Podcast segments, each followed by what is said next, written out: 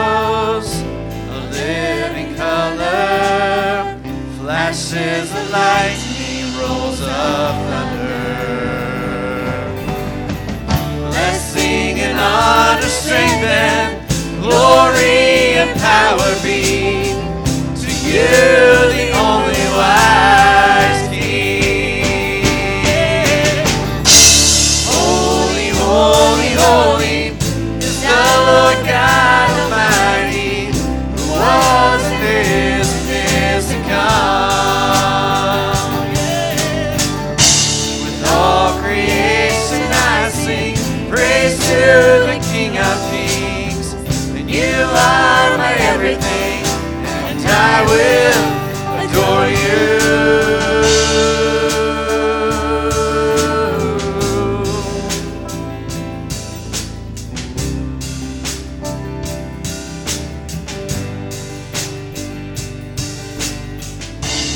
filled with wonder, awestruck wonder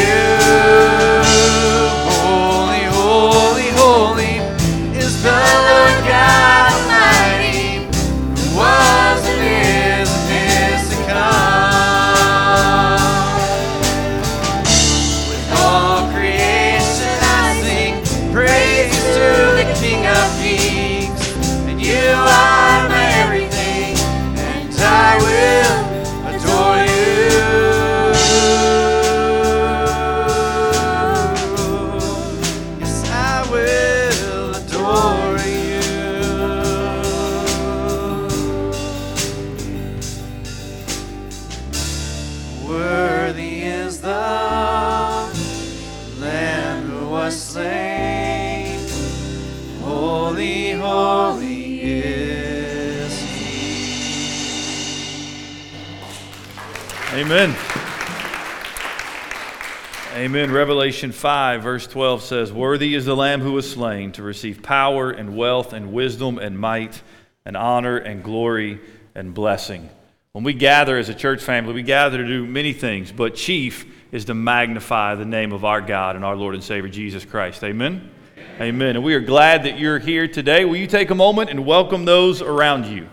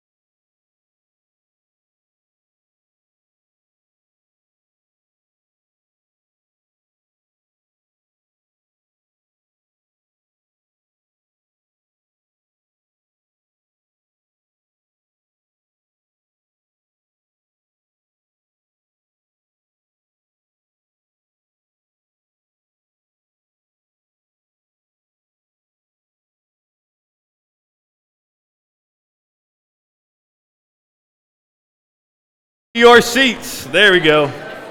Can you hear me now? You may be seated. Well, good morning. Welcome to Northside Baptist Church. We are so thankful that you are here with us. If this is your first time with us, and we're delighted to have you. Uh, we want you to let us know that you're here. There's uh, many ways you can do that. One um, is you can just scan this little QR code in the bulletin, uh, fill out some information about yourself. That's one way. Uh, there's a connection card in the pew. There's one available at the welcome desk. Uh, if you feel actually, if you actually fill out a connection card, if you'll please give it to, to one of the ladies that'll be out there at the welcome desk, we would really appreciate that. Uh, again, welcome. We're so thankful that you're here. Any way that we can pray for you, help you, serve you, uh, please don't hesitate to let us know. Again, thank you uh, for being here. Everybody know what this is, right? Landon, uh, Landon said, "Man, is it time for that already?" Uh, yes. Uh, it is. This is one of my favorite times of the year. So we got some boxes. We only have 50 boxes out there this morning because the thing is, these boxes don't have to be back until uh, December when we go uh, serve, and we'll give you more information about when we're going to have the opportunity to go uh, to the actual um, place and be able to pack boxes and look through them. But I'm giving you plenty of time to get a box. Um, to pray over those boxes. You don't have to get a box today, but to begin to think about it, pray about it. You can start your shopping uh, ahead of time. You can do all that good stuff. And so I love the Operation Christmas Child shoe boxes. Most of you are aware of what this is. If you're not, uh, we got a brief promotional video um, to show you this morning so you can begin to think and pray about that. So watch this video.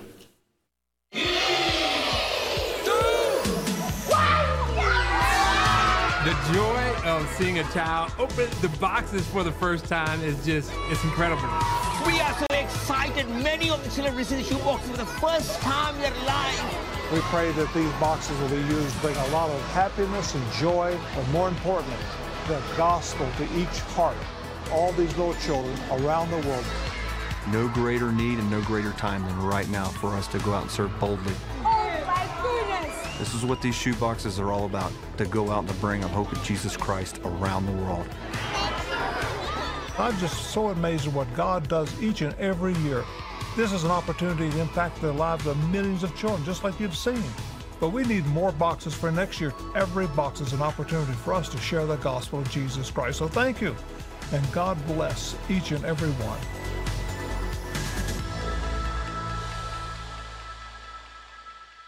But it's truly amazing if you've spent some time on their website watching testimonies and videos of, of kids, uh, now adults who've received this box. And what I love the most about this, and they said at least three or four times in the video, is the hope of Jesus, the gospel of Jesus. This isn't just to put toys in kids' hands.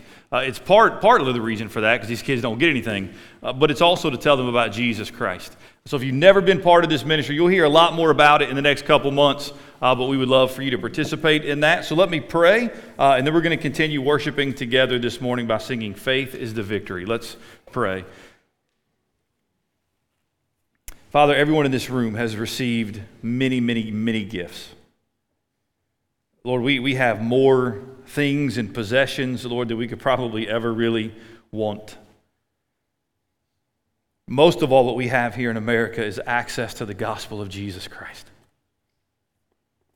Lord, that's been on my heart this week that there are places all around the world who have little to no access of the hope of Jesus. They have never heard his name. And I heard Jesus loves me when I was a baby. So, God, these boxes is one way.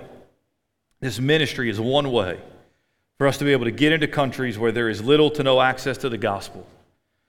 To be able to, to give gifts to boys and girls, Lord, it will, it will make their day, their year. But Father, from that, there is follow up. There's discipleship that begins to take place as boys and girls come to faith in Christ. And not only a boy and a girl, but a family and a village, and God, maybe, Lord willing, a country.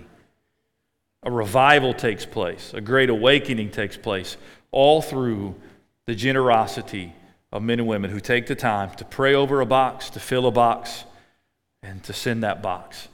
And so, Lord, we in advance already, Lord, want to pray for every boy and girl who will receive a box. Lord, that they may come to know Jesus Christ. God, that one day when we gather around the throne of Jesus and we sing, Worthy is the Lamb, that there will be boys and girls from every tribe, tongue, language who came to Christ through an Operation Christmas Child shoebox. And we will spend all eternity with them, our brothers and sisters in Christ.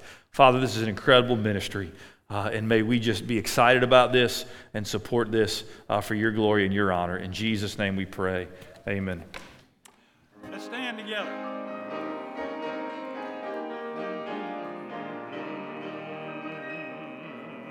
Encamped along the hills of light, ye Christian soldiers rise, and press the battle ere the night shall veil the glowing skies.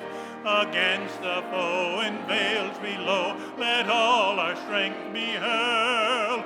Faith is the victory we know that overcomes the world. Faith is the victory, faith is the victory.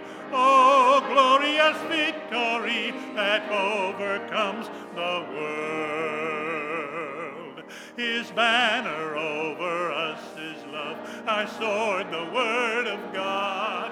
We tread the road, the saints above, with shouts of triumph trod. By faith they like a whirlwind's breath swept on o'er every field. The faith by which they conquered death is still our shining shield. Faith is a victory, faith is a victory. Oh, glorious victory that overcomes the world. To him that overcomes the foe, white raiment shall be given. Before the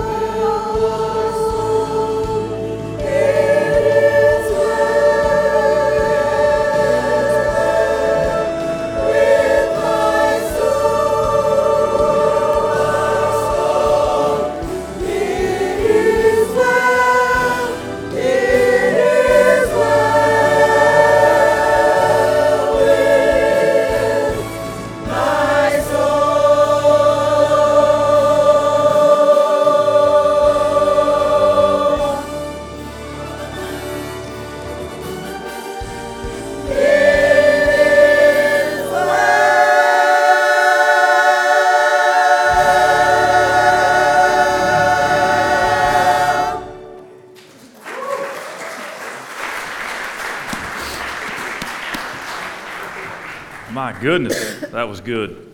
Thank you, choir. It's one of my favorite hymns. So thankful to uh, Horatio Spafford for years ago writing down those words that came out of much grief in his life. But uh, it shows that even in those difficult times, it's still well with our soul. If you have a copy of God's Word, will you take it and turn to Ephesians chapter 2?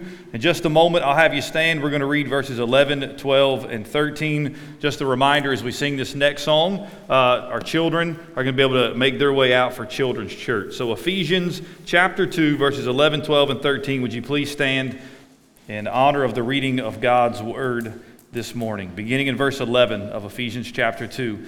Therefore, remember that at one time, you Gentiles in the flesh, called the uncircumcision by what is called the circumcision, which is made in the flesh by hands, remember that you were at that time separated from Christ, alienated from the commonwealth of Israel, and strangers to the covenants of promise, having no hope and without God in the world. But now, in Christ Jesus, you who were once far off have been brought near by the blood of Christ. Remain standing as we sing together.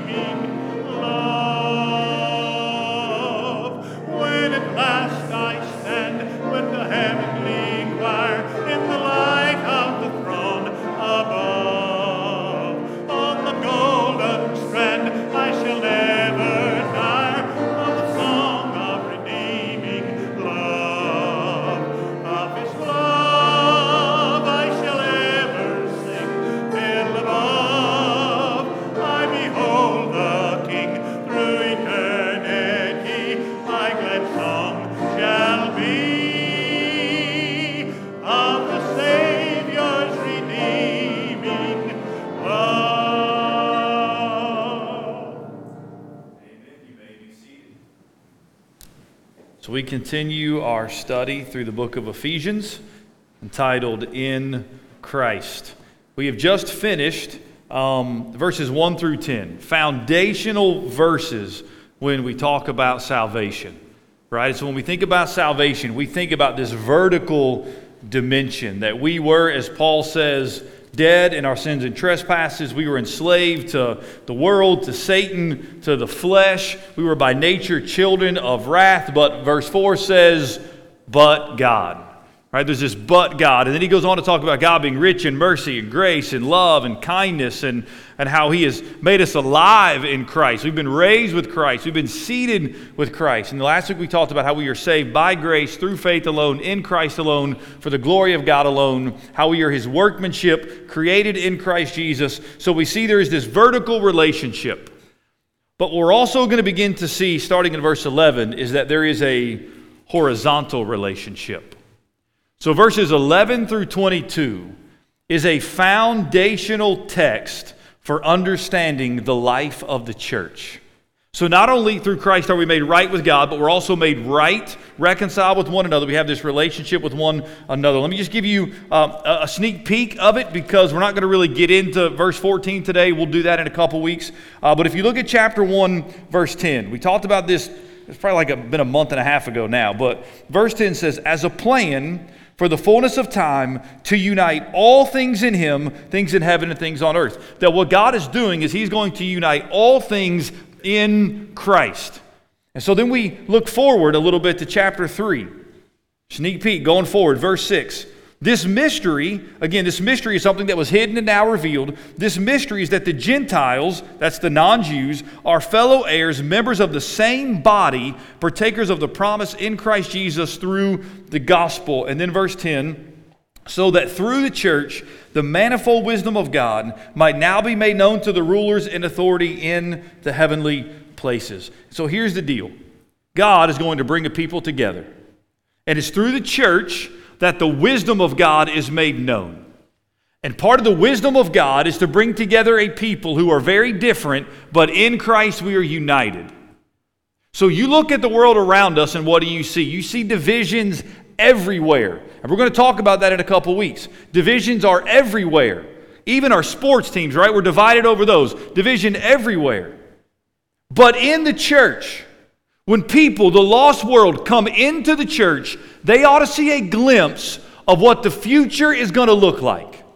Of this unity that only Christ can bring, of the people of God, who are very different from one another, but in Christ we are united.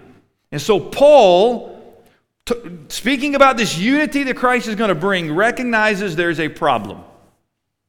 Because in this church he's writing to, as there were in every church that was formed in this time, you had Jewish Christians and Gentile Christians who hated one another. They hated, they despised one another. And now, in the church, they're brought together. And so, Paul, beginning in verse 14, is going to talk about this unity that in Christ we are united, we are not divided.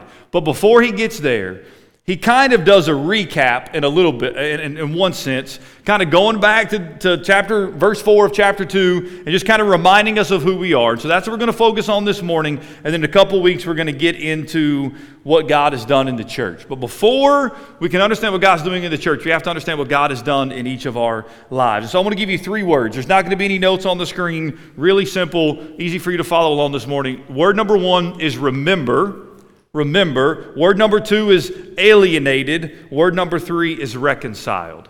Remember, alienated, and reconciled. So I just gave you the sermon right there. So if you want to fall asleep now, you can go ahead. Um, hopefully you won't. Hopefully you won't. You'll, you'll pay attention. So here's word number one remember. Remember. Look at verse 11, because this is really, really important and fascinating to me. Therefore, remember. There are in now again you got to understand in, in our english bible we have chapters and verses. They didn't have that in the original manuscript. So we have six chapters in our english translation. In our text there are and in the greek as well there are over 30 verbs action words that appear in the imperative form. You say what is the imperative form? It's a command. A command. So paul is commanding us to do something Every single one of those imperative verbs comes in chapters 4, 5, and 6, except for one. The only one, the only imperative, the only time Paul is telling us to do something before we come to chapter 4 is right here in our text this morning when he says, Remember. This is not a suggestion, this is a command. He is commanding us, God is commanding us to remember, to not forget. So, what are they to remember? Well, what they're really supposed to remember is beginning in verse 12, but, but he says something here that we need to pay attention to. Therefore, remember that at one time you Gentiles in the flesh. So again, the church, Gentiles and Jews, he's now speaking directly to the Gentiles. So you can imagine, imagine his letters being read, because they're not reading it themselves, it's being read to them, and they come to remember at one time you Gentiles in the flesh. The Gentiles probably all sat up a little straighter. All right, he's speaking to us. Remember, at one time you Gentiles in the flesh, called the uncircumcision by what is called the circumcision. So you had Gentiles, they were non Jews.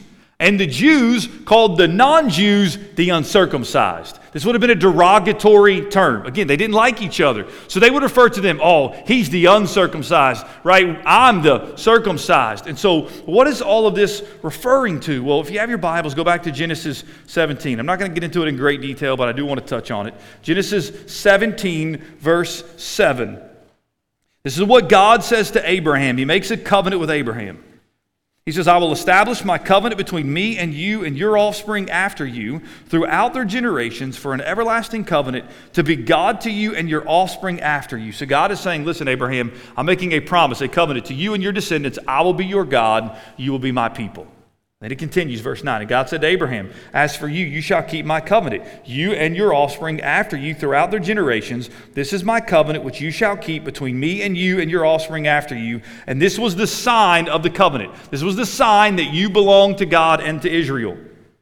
Every male among you shall be circumcised. You shall be circumcised in the flesh of your foreskins, and it shall be a sign of the covenant between me and you. He who is eight days old among you shall be circumcised. Verse 14 Any uncircumcised male who is not circumcised in the flesh of his foreskin shall be cut off from his people. He has broken my covenant.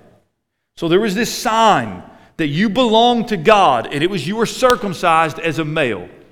Now here's the problem these Jewish males took this and it led them to a place of pride. We belong, you Gentiles don't. We are the people of God, we are superior to you. So Cohick in his commentary writes this Unfortunately, this sign of circumcision had become for Jews a source of improper pride in themselves and scorn towards Gentiles, despite the repeated challenges of the prophets to remember that God intended the external ceremony to be accompanied by an interior circumcision of the heart and being cut off from sin, and for Gentiles to be welcomed into God's kingdom. See, circumcision had its place, it set them apart. But as you continue to read the Old Testament and into the New Testament, circumcision ultimately was going to be a matter of the heart, not just some external thing you did to the flesh. And so the Jews, forgetting this, it leads them to a place of pride. I read somewhere this week it's not about skin, it's about the heart. We talk about racism today and we say it's not about the color of somebody's skin, it's about the heart. That racism ultimately is a heart issue. But when this person said it, he was talking about circumcision.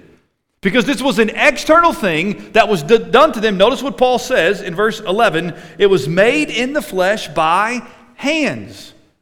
In other words, this division is man made. Yes, Israel was to be set apart, but they had a purpose, which was to reach the nations. They were to be set apart to reach the nations. They, forgetting that second part to reach the nations, they just became a people set apart, filled with pride, looking down at other people because they were circumcised and they weren't. And it came all about this man made division.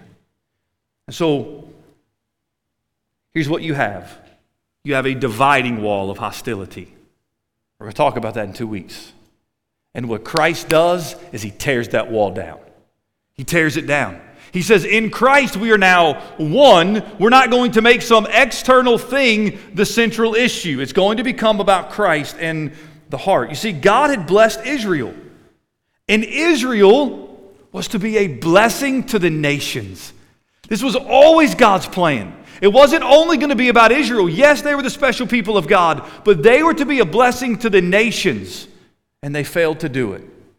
And so, Paul, speaking to the Gentiles now, is calling them to remember. Why? Because if we don't remember, we forget. So, I'm going to call you to remember three things this morning. I'm going, to, I'm going to tell you why you need to remember. Number one is because in remembering, remembering what Christ has done for you, Ephesians 1, 2 1 through 10, decreases the pride in your life. We talked about pride last Sunday morning. On Wednesday night, we gathered, it was a good crowd in here 20, 25, 30 people. And I asked this question What's one area in your life where you see pride? And I asked people to be vulnerable, be open, be honest. We did it as a, we weren't breaking up in groups, it was out loud. Where do you see pride? And one after another began to talk about where they see pride in their life. See, I was calling them, one, to remember that there is pride in them, but also to be honest about it. To say, look, this is what's in my life. Because if we don't remember, then we become filled with pride, forgetting what Christ has done for us. And then we begin to think that our salvation is really based on us. And so we need to remember. Remember, remember what Christ has done for you. So, what has Christ done for you? Well, this is where Paul is going to just kind of recap a little bit, but he's also going to add in some things. And so we look at verse 12. Here's the second word alienated.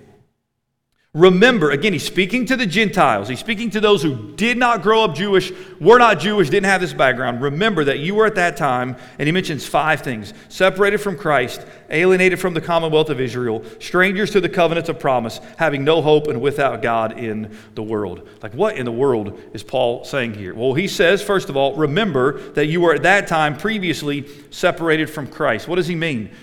Well, if you grew up a Gentile, you did not grow up hearing about the Messiah. That was the Jewish families. They knew there was a Messiah. They knew the Christ, the anointed one, was going to come. And so, if you grew up a Gentile, you were separated from that. You didn't know about this Messiah. You had not heard about this Messiah. But then he says they were alienated from the commonwealth of Israel. Israel was a commonwealth, it was a nation under God. They were a theocracy, they were a covenant people. Israel had a privileged position in the saving plan of God. If you have your Bibles, turn to Romans chapter 9. Because Paul's clear. Romans chapter 9, 4 through 5, just talking about the, the role that they had in God's saving plan, the privileged role that they had. It says this they are Israelites, and to them, to the Israelites, belong the adoption and the glory and the covenants and the giving of the law and the worship and the promises. To them belong the patriarchs, and from their race, according to the flesh, is the Christ, who is God over all, blessed forever. Amen. So if you grew up a Gentile, you were cut off from all of that.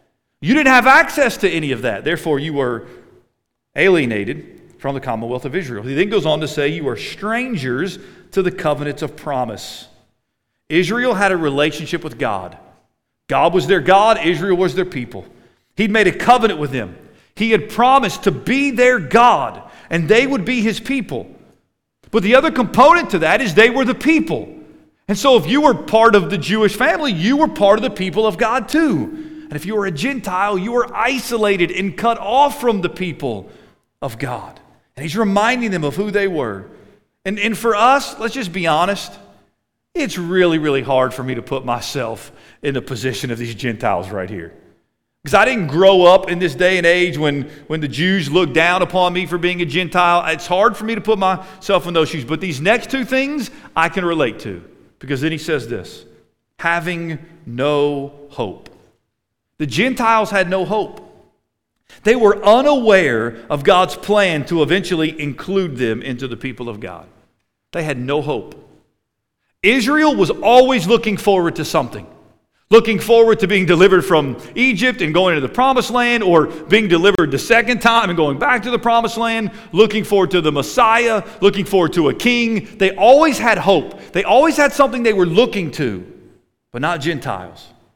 And then it says they were without God. Tony Merida in his commentary writes to be uncircumcised was to be separated from God. If you were an uncircumcised male, you were cut off from God. You were without God. So think about what he's saying to these Gentiles.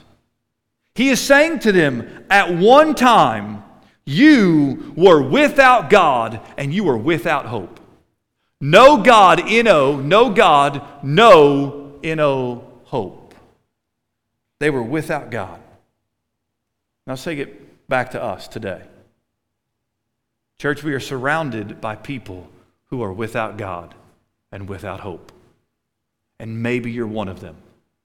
This morning, maybe you do not have God because you don't have Christ as Lord and Savior of your life. You are apart from God, and therefore you are apart from hope. So he's calling the Gentiles to remember who they were.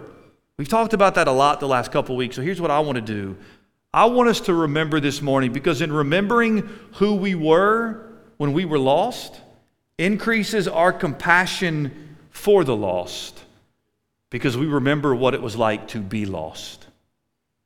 Remember what it was like in your life to be without God and without hope. Because apart from Christ, that's who we are. We are hopeless. We are without God. And we forget what's that, what that's like. Let's just be honest. If you're like me, you grew up in America. You were saturated with the gospel of Christ. Now, maybe you didn't hear that word a lot, but you were saturated with the Word of God. My parents sang Jesus loves me from an early age. I knew who Jesus was. That is not the case for millions and millions of people around this world. never more eye opening to me than when I went to Japan. And I probably shared this. First or second day we were there, I met an 18 year, or he was 22, 23 at that time. His name was Hideki. Hideki, when he turned 18, moved from Japan to Texas to attend, I believe, or Oklahoma. It was either University of Texas or Oklahoma. It was one of those two. But he came here to go to college. And for the first time, at the age of 18, he heard the name Jesus. For the first time. I had heard the name of Jesus thousands and thousands of times, saturated with the gospel, and he had never heard his name. These kids who are going to receive shoe boxes will have never heard the name of Jesus. They are without God, they are without hope. And if we remember what it was like to be lost and hopeless, it ought to remind us that they need the very hope that we have. So you have a, a woman who just received word that her husband has cheated on her. She's having to walk through this grief without God and therefore without hope. How does she do it? You have a, a father who's struggling with a wayward, rebellious son who has just cut off all contact and he is without God and he has no hope. How does he ever walk through that? I mean, it's hard to walk through that as a follower of Christ, but how does someone who has no hope do that? You have someone who has a stressful job or they just lost their job. How am I going to be able to provide for my family? And they look around at themselves and they have no hope because they don't have Christ in their life. Or maybe you're sitting in that doctor's office when that doctor says you have cancer. And there you sit without Christ, therefore you are without God, and you have no hope. Or you get the phone call that your teenage daughter has just been in a horrific car accident. And you're on your way to the hospital and you're driving, and there is no God for you to pray to because you don't believe in a God, because you don't have Christ. And you have no hope. Or there you are at the casket of a husband or a wife or a son or a daughter or a grandparent. Tears streaming down your face, and you are hopeless because you don't have Christ. Now, listen, every circumstance I just explained as a believer in Christ it still is going to rock your world. It's going to shake you. I had somebody tell me just a little bit ago that they just experienced the hardest thing they've ever experienced in their life. But they have Christ. They have hope, even though it's horrible and it's hard, they still have something to cling to. But what we're talking about are men and women who have no hope because they don't know Christ. If all we have is the stuff of this world, then we have nothing that will last. Nothing that will last. In church, we are surrounded by people who have nothing that will last. Nothing. That when everything comes crumbling down and they lose it all, they have nothing left because they don't have Christ. What do they need? They need hope. They need someone who has experienced the hope and the grace and the mercy of Christ to open their mouth and say, I have hope. I'm here for you. You can cry on my shoulder. I'm right here. They need somebody to point them to the hope that is Jesus. You see, God had blessed Israel, but Israel was always to be a blessing to the nations, but yet they never fulfilled their calling. John MacArthur writes Israel accepted their divine blessings, but not their divine mission, which was to be a light to the Gentile nations. And here we are in 2021, and we are the church of Jesus Christ. And we have hope. We also have blessings. Blessing upon blessing upon blessing. Paul's already talked about that, chapter 1, 3 through 14. We have these blessings, but we also have a divine mandate, which is to go to the ends of the earth. Why does packing shoeboxes matter? Because they need the hope of Jesus. And you and I can't all get there, but a shoebox can tell them about the name of Jesus. So, church, here's a question for us Are we going to fulfill our mandate? Are we going to be faithful to the Great Commission? We're not going to be faithful if we fail to remember what it was like to be lost. Because let's be real, man, it's been 30 years since I was lost.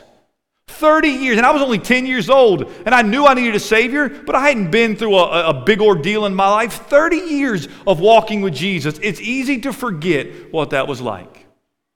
And then it's easy to forget the urgency that is needed right now to tell other people about Jesus. So, who do you know in your life who was without God and without hope?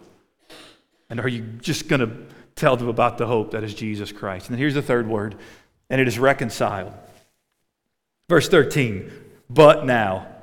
It sounds very similar to verse 4, but God, but now, right? So, so Paul's pointing something out. They, they once, this is how they lived. They were separated, alienated. They were without God and without hope. But now, Martyn Lloyd-Jones asked, Is there a but God in your life?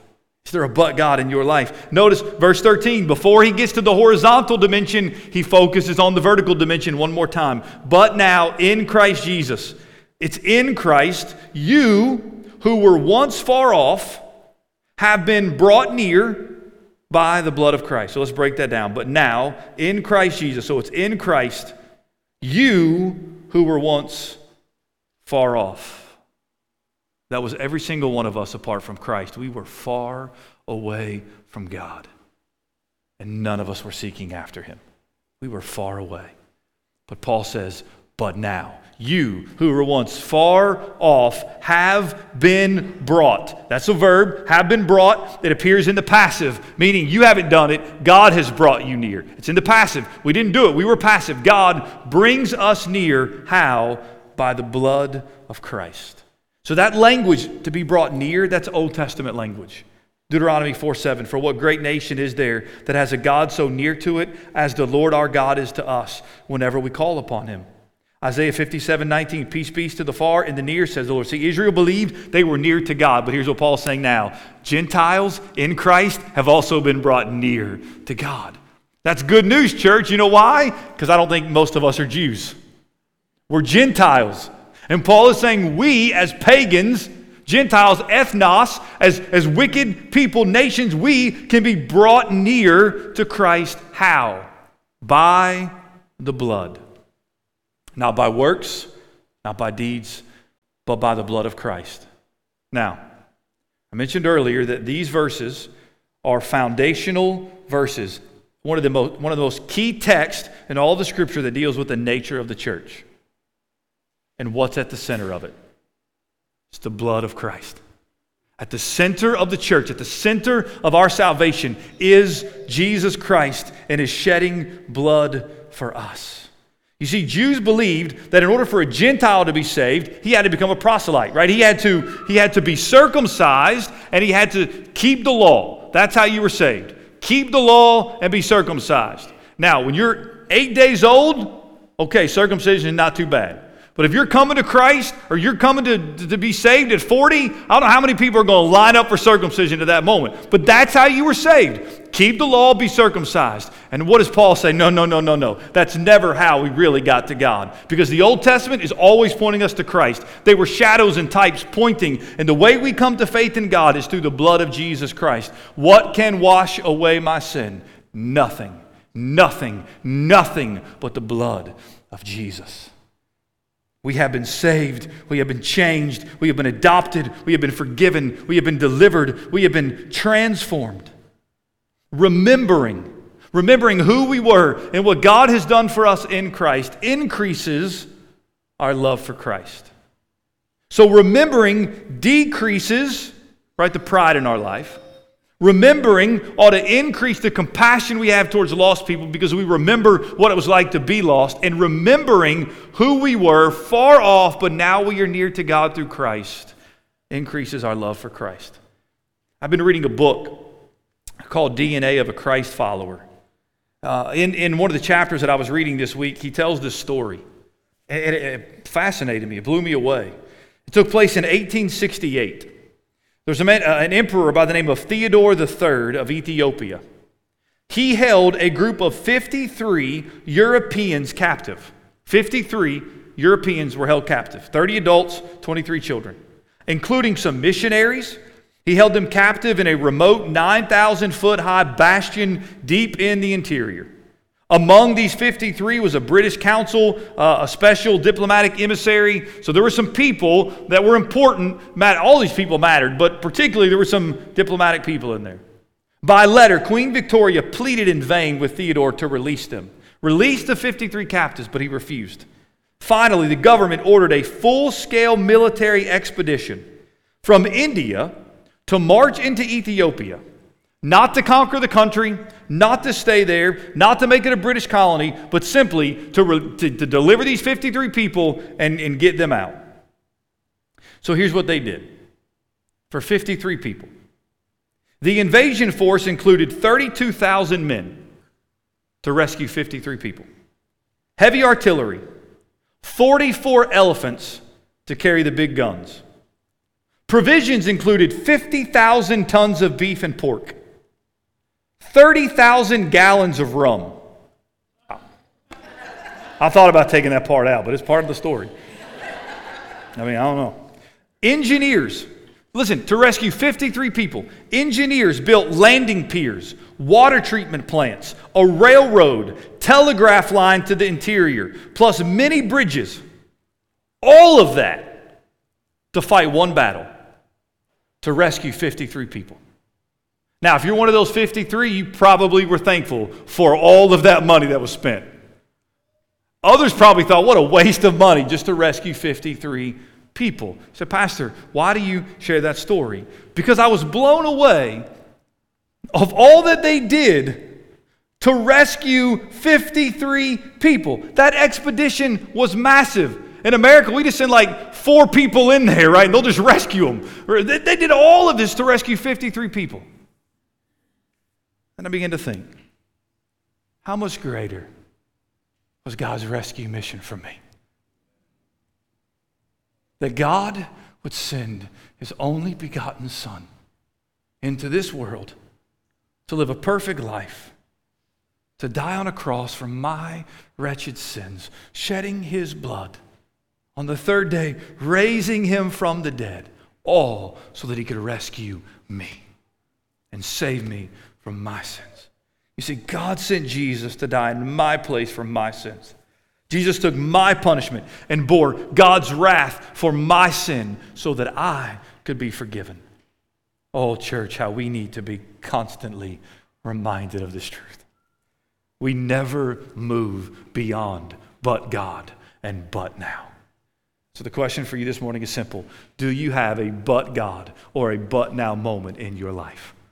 Have you experienced the grace and the mercy and the love of Jesus Christ? Have you confessed your sins and taken hold of the name of Jesus, throwing yourself upon Him and saying, Jesus Christ, save a sinner like me?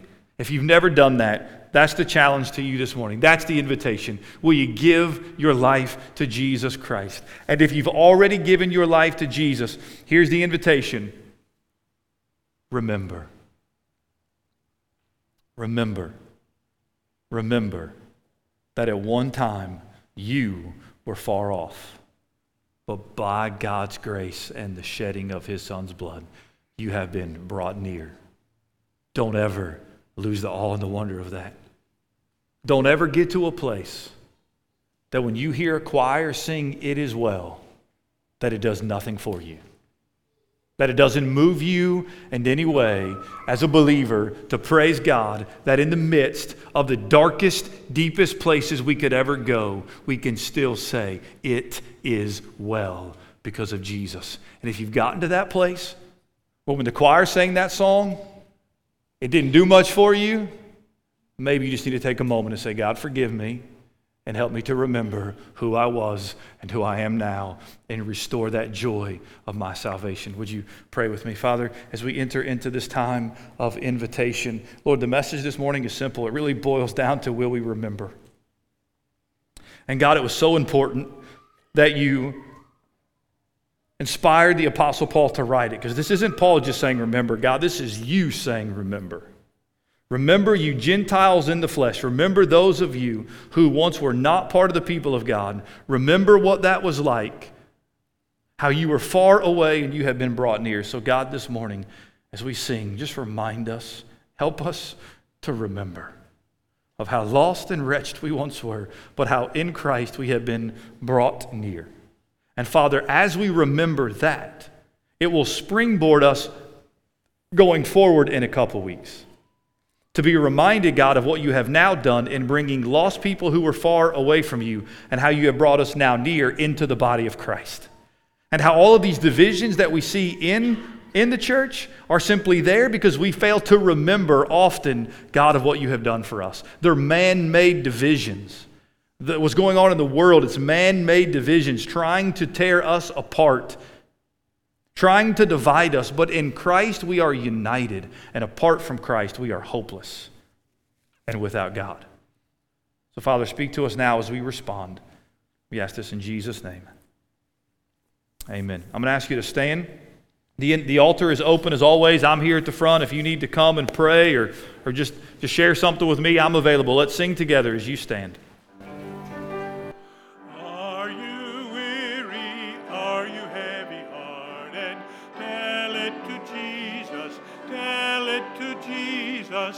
Are you grieving over joys departed? Tell it to Jesus alone. Tell it to Jesus. Tell it to Jesus. He is a friend that's well known. You've no other such a friend or brother.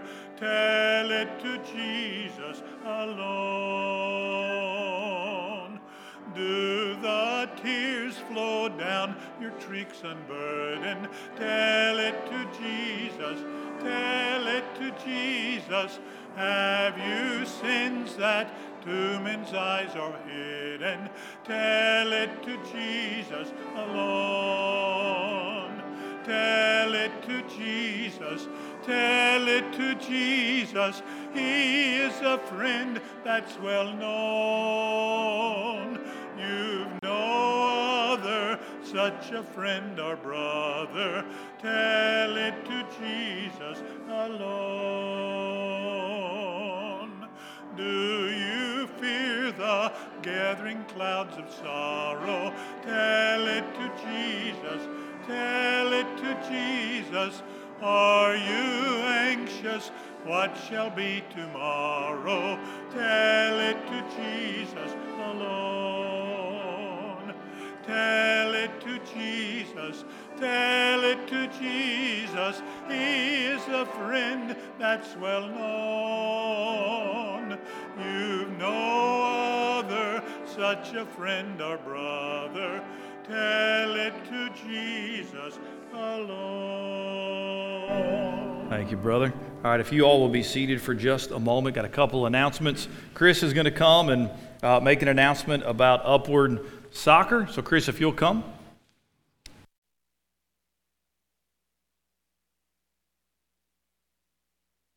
of our soccer season. Uh, things have gone well. Got 140 kids and their parents out there every week. Uh, we had a great time. Had a great weather. The Lord's really blessed with that. We've been faithful to share the gospel at halftime and the coaches in their in their devotions. Uh, like last season, we would love to be able to give a good quality Bible to every kid who's who's out there. Um, so if you are interested in doing that, there's 140 kids, so Bibles come in sets of 12. So we would need 12, 12 cases of Bibles. Um, if you'd be willing to sponsor a case for 200 or half a case for 100, um, just uh, write a check and put a designation in the box out there for Upward Bibles, or if you envelope right on there, stick in the um, envelope out there. I got a lot of positive responses uh, last football season from uh, parents and players who had gotten their, their various Bibles and uh, that they, they were a real blessing to them. So for the K4 through second, we would get a, um, a graphic novel action Bible. Then third through sixth, they would get an ESV student Bible. So again, it's a, it's a great ministry. It's you know, a, it's really not the same crowd out there for soccer that there is for football. And so it's a it's a really disparate disparate group. So. Um, and, and, getting the gospel to our community, you know, in Acts 1, you know, there you'd be witnesses of me in Jerusalem, Judea, Samaria, and the othermost parts of earth. This is our Jerusalem. This is the people we're trying to reach in our immediate area. So if you're interested in doing that, want to get in on that blessing, just, uh, just again, just, just designate your, your offering um, to Upward Bibles. Thank you. Thank you, Chris. Upward's going really, really well. Man, just overwhelmed by the response of people for 140. Uh, it's been amazing. The most kids we've had uh, to our knowledge at doing this. So it's been so it's been awesome. One other announcement. So this Wednesday, it's in the bulletin. Just look over it. Uh, we're going to do our, our men's Bible study and then our women's Bible study. Uh, so you'll just go straight to whatever room it tells you at six o'clock. Ladies, you also have. Is it this Tuesday? You all are starting at this Tuesday, seven o'clock. I don't have the bulletin in front of me. Seven o'clock. Is that right, Miss Robin? At Deanna's house. Uh, Dana as, as well, or those two ladies are heading that up. And so you have a couple different options, ladies. Tuesday night at seven at uh, the Runyon's home, or Wednesday here at six o'clock. I encourage you to come especially if you're trying to build relationships with other men or women in this church, that's where you do it at, uh, in a small group setting like that. So come uh, be a part of, of that. If you'll stand, uh, we're going to close with a word of prayer. Mike Edson is the deacon of the week, and so he's going to come um, and close us with prayer. Don't forget, we got all our evening activities tonight, so check out the bulletin for that. Come on, brother. If you would, pray with me, please. Heavenly Father, we thank you, first of all, for such a good servant in Aaron that uh, brings, a, brings your word so clearly to us each and every time we meet. We just thank you for him and his family. Thank you for those who have joined us today. It's such a privilege that we don't need to take lightly to have gatherings like this each and every week. Come to worship, to fellowship, to give praise and thanksgiving for all that you that you provide.